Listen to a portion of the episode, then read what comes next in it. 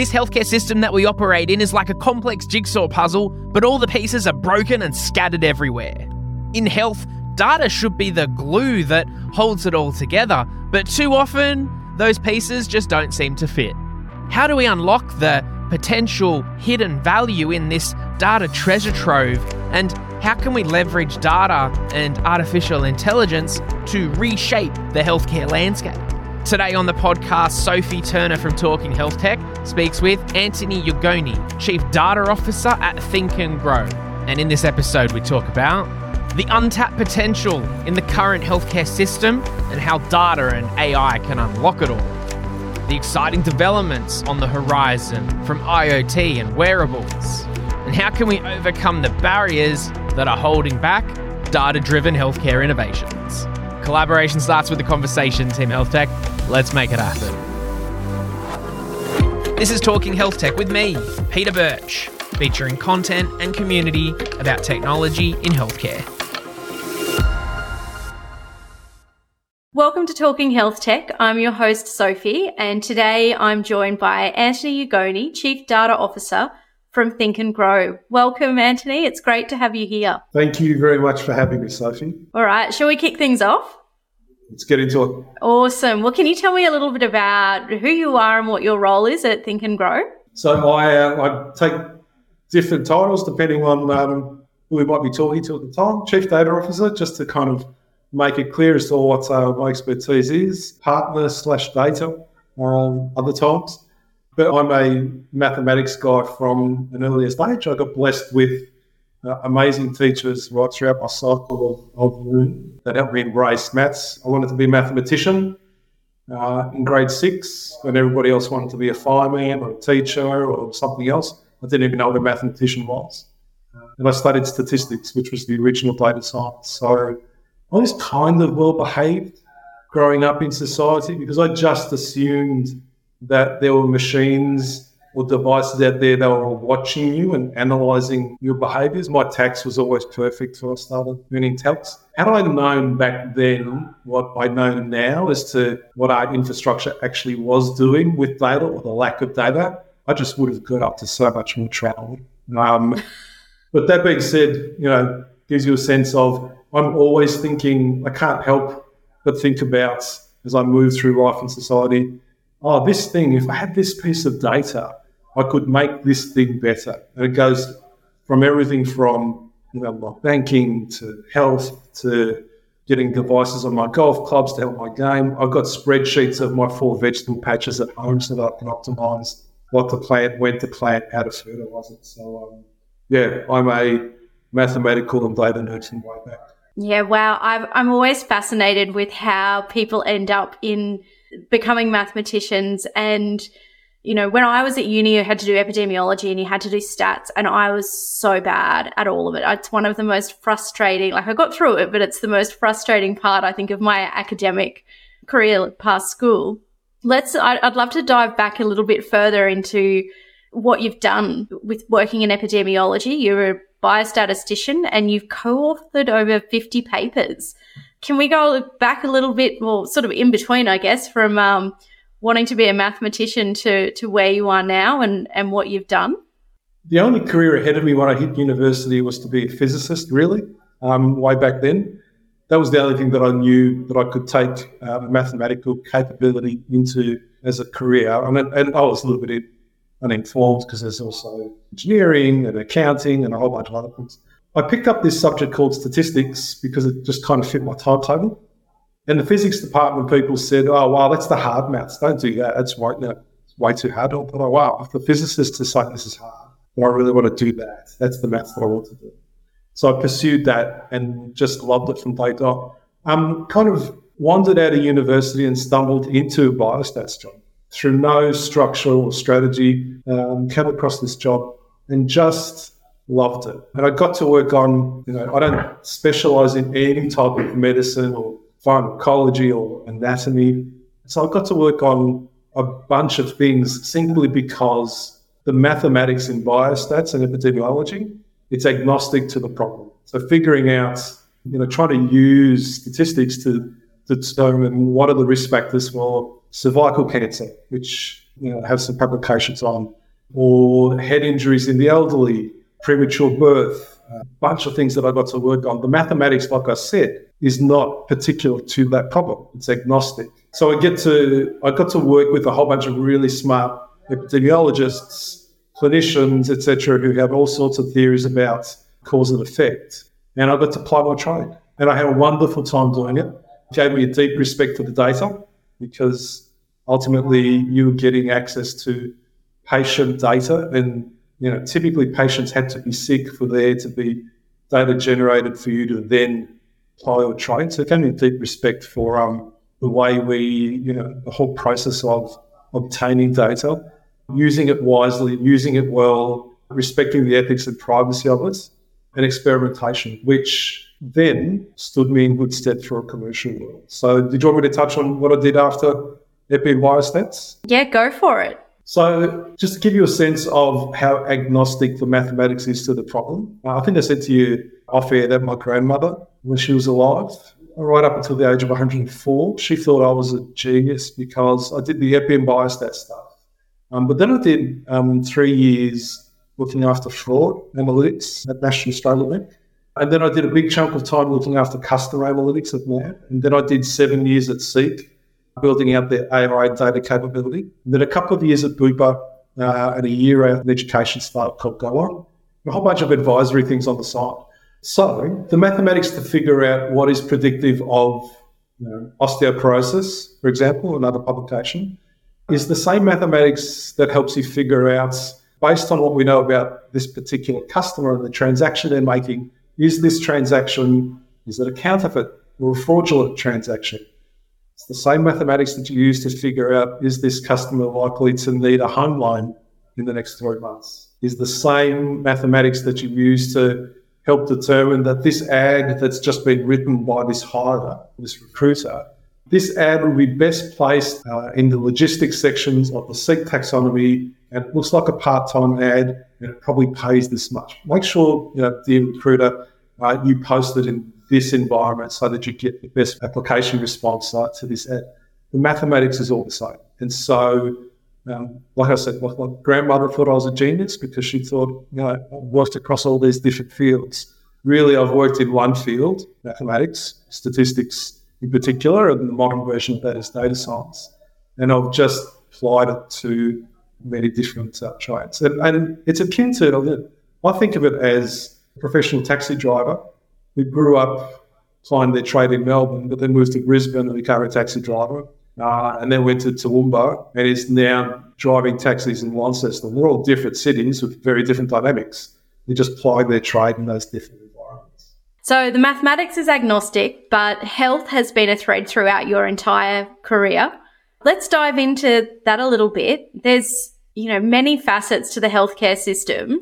In the current ecosystem, do you think there's still a material uplift to be had through the use of data and AI, or is the system as good as it's going to be? I think there's a ton of upside to be had in, in the system. I, I was just, as an example, I always go back to the very simple problem, very simple problem, very tragic and complex problem of organ donation, kidney organ donation. When, when we first developed this capability, we would have organ donors, and they were typically people who were, you know, maybe in a car accident and they ticked the box to be an organ donor. So we had this matching problem where the person who needed the transplant had to wait for something diabolical to happen to somebody else before a, an available kidney could be uh, made available to them. And there's some great work done from some uh, economists where they saw this as a, in my words, non-linear programming problem, where they built an incentive environment. So the incentive environment was, hey, Antony, you need a kidney, and Sophie is your sister, or your mother, or your partner, or your best friend, or your you know, Antony the person who needs the kidney brings along somebody who's got a healthy kidney.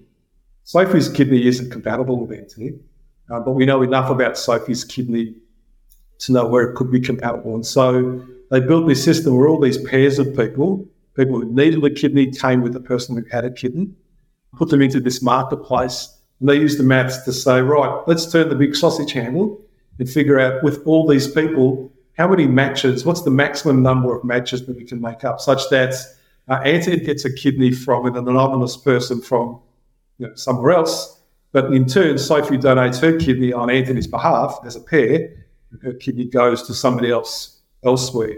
Um, and you may or may not know who that person is. And that's just a great application of you know, some really long known and well known mathematics to a problem that you know saved lives. And when I look at our health system today, there are many more opportunities. Um, our individual hospitals kind of act in isolation to each other.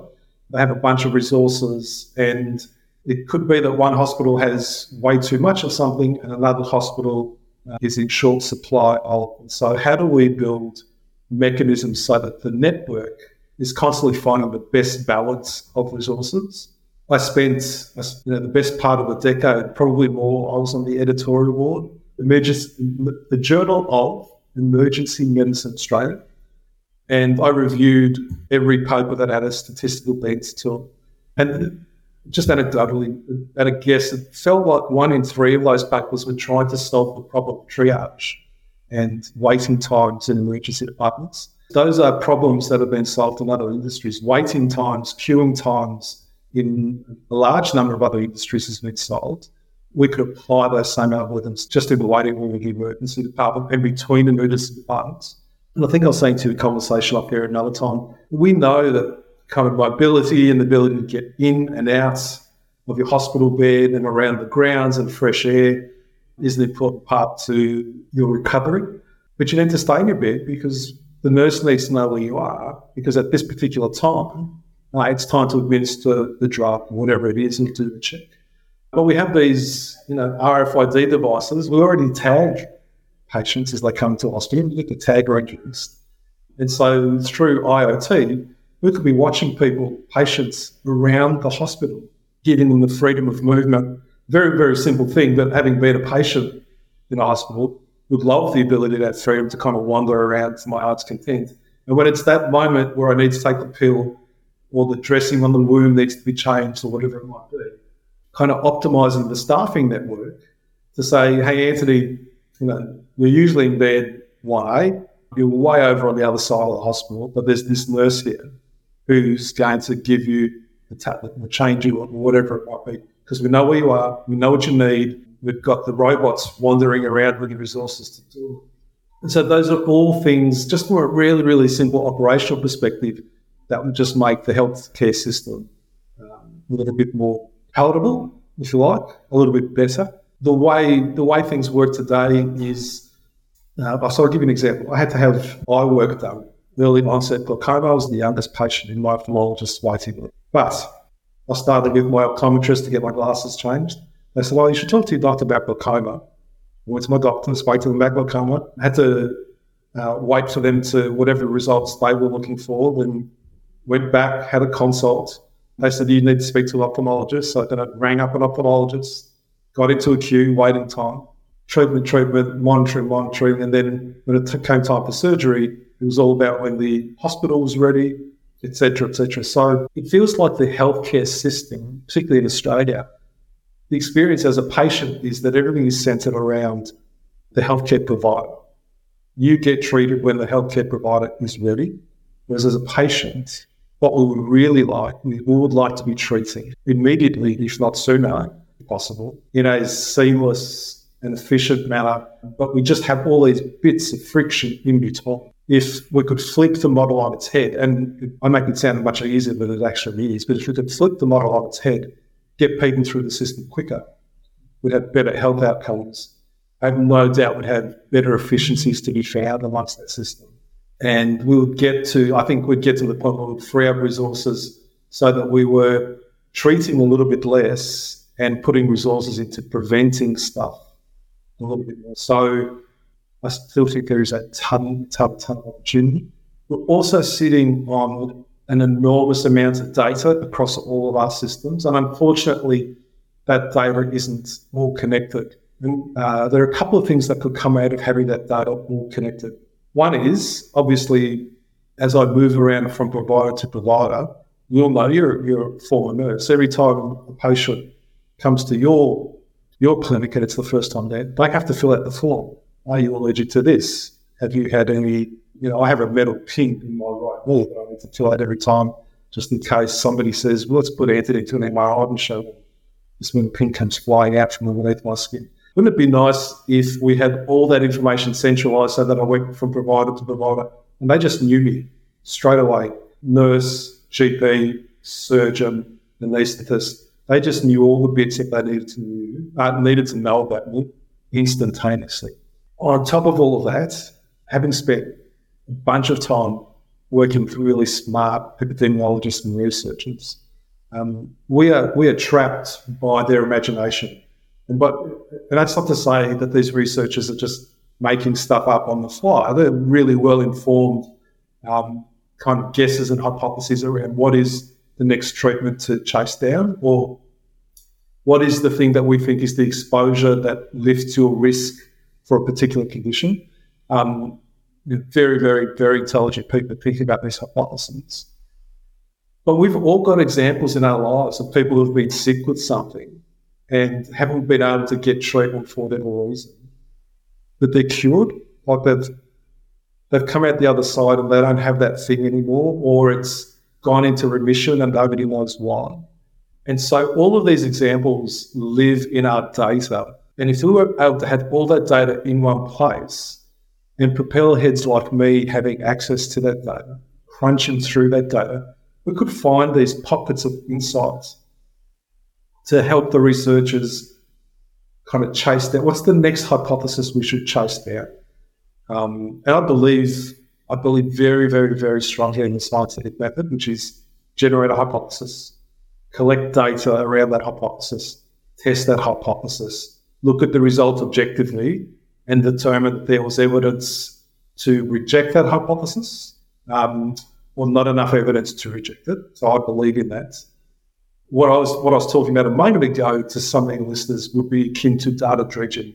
Find me something until you find something exciting, and we'll proclaim that as something to publish as the cover article on Nature, for example.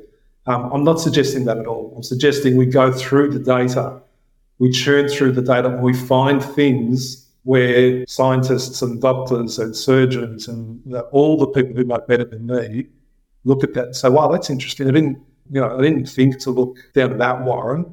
Uh, let's let's kind of scratch that further. Let's maybe start a new study from scratch to test that thing that you found because maybe there's something there that nobody ever thought to investigate. So there's this wealth of information out there that is disconnected. And I just think that we could accelerate a whole bunch of our learning about what might be the next thing to chase down in terms of our health common knowledge uptick. And we're just kind of hamstrung with the way the data is collected. Thank you. That was a that was a big answer. There's a lot there to to unpack. And I sort of my mind was whirring at the you know when we were first earlier on in that you were talking about the and highlighting some of the operational inefficiencies in the in the system and and I think to you know the broader health tech ecosystem that we have here in Australia and, and globally but how amazing and, and rich that ecosystem is in solving for that. So it's becoming more patient centric we're solving for that patient flow where you can really have that bird's eye view of the entire hospital from the moment the patient walks to a triage window to sort of help remove those roadblocks and inefficiencies that, you know, perhaps one day as a patient, you'll be able to be sitting outside in the courtyard and a lovely nurse will come by and with the trolley and be able to give you your medication and your your dressing as you need without having to be you know stuck within your bedroom your room and your floor for the entire time of your stay. So i think we're certainly certainly moving there and there's some great work being done across the ecosystem in australia. What are you excited about in the immediate hori- on the immediate horizon so I am. There is so much stuff that is emerging. I can't begin to tell you how excited, how excited I am. When I was five years old, my father had a bunch of heart attacks, and I remember him saying to me, "I had five heart attacks in two weeks and got revived twice. Amazing." Uh, and I remember thinking at the time, even as young as I was, and I think Dad instilled this message into me. He said, "You know, thank God I had these heart attacks now, because if had them ten years earlier, I don't think our health network or our system would have been able to to get me through."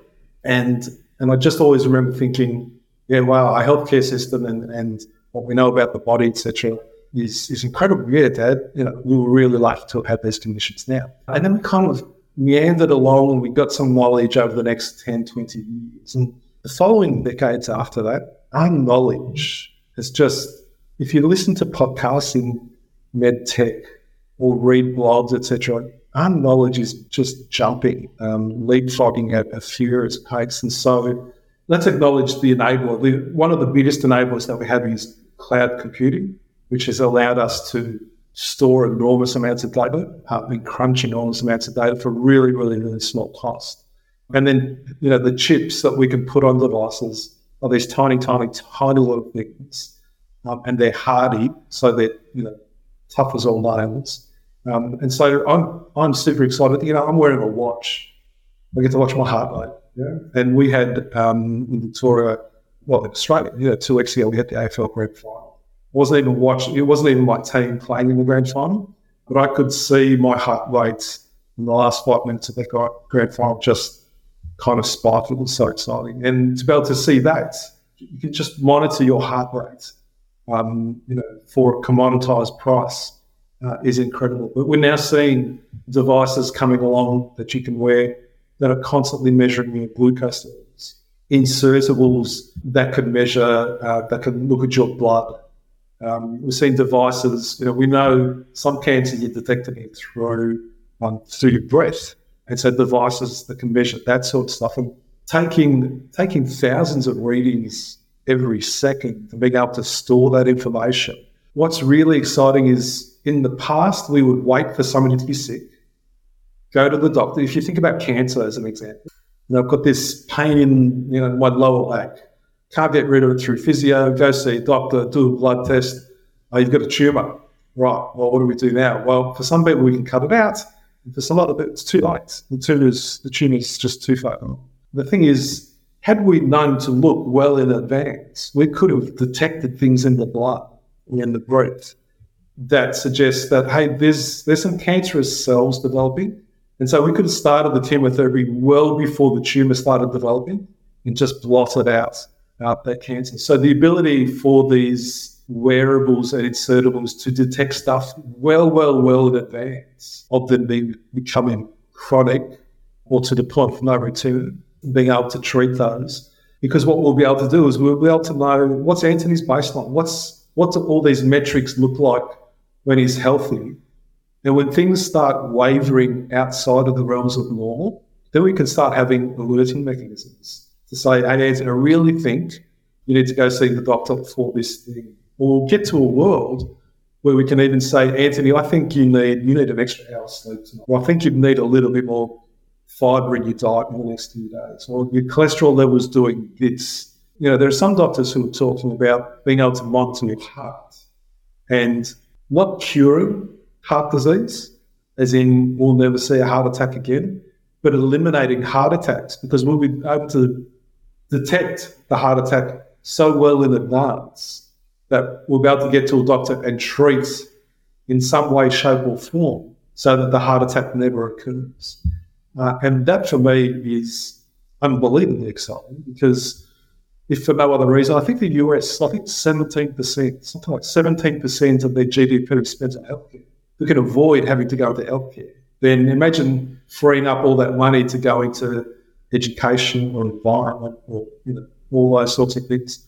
Um, another thing is my, my mum is in a nursing home and we're kind of lucky. The part of the nursing home that she's in was redeveloped just before she got there which means that she has a little bit more privacy in her life because they put detectors in the floor so that they didn't need somebody to constantly be walking into a room uh, during the night just to check that she hadn't fallen out of the bed. At a certain time of night, when the residents go to bed, they'll turn on the devices or at the appropriate time, and they'll say, "Oh, you know, Lucia, Antony's mum, she's now out of bed. She shouldn't be out of bed. Let's send somebody down there to check him on."